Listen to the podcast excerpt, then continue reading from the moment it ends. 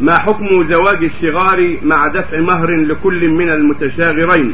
ولكن مع شرط أنه يزوج كل منهما الآخر وإذا امتنع طرف منهما فسوف يمتنع الطرف الآخر. نكاح الصغار وهو اللي يسميه الناس البدل ما يجوز باطل. النبي صلى الله عليه وسلم نهى عنه في أحاديث.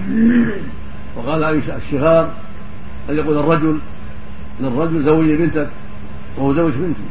هو زوج أختك وهو زوج أختي هذا هو الشغار المعروف عند كثير من الناس بالبدل نكاح البدل ولا يجوز نهى عن النبي صلى الله عليه وسلم لما فيه من النزاع والخصومات واشتراط المرأة مهرا للمرأة الأخرى. فالمهر عندهم لا قيمة له وإنما مقصود المرأة بالمرأة. فالمهر لا يحل ذلك. هذا هذا هو الصواب. وفي خلاف بين أهل العلم بعض أهل العلم قال مهر معتاد يكفي ولكنه قول غير صحيح. ومخالف للأحاديث الصحيحة. فليس المقصود عدم المهر. المقصود شرط هذه مهرا لهذا وهذا يفضي إلى إجبار النساء وظلم النساء ويفضي إلى النزاع الطويل. وكلما حصل بين هذا وزوجته شيء حصل بين الآخر كذلك. كل واحدة مربوط بالاخرى فيحصل من الفساد والشر ما لا يخفى على أحد.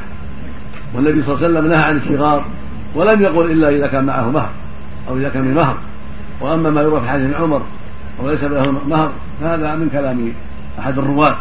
وليس من كلام النبي صلى الله عليه وسلم بل هو من كلام نافع الذي هو الراوي عن ابن عمر.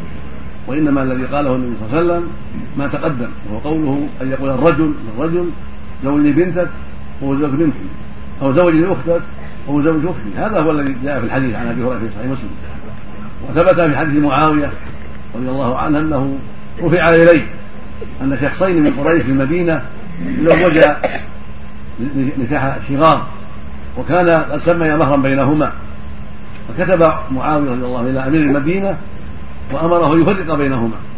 وقال هذا هو الشغار الذي نهى عنه النبي صلى الله عليه وسلم. ولم يلتفت إلى ما ذكروا من المهر لأنه غير مقصود. المقصود المرأة بالمرأة. هذا مقصود الشغار. نعم.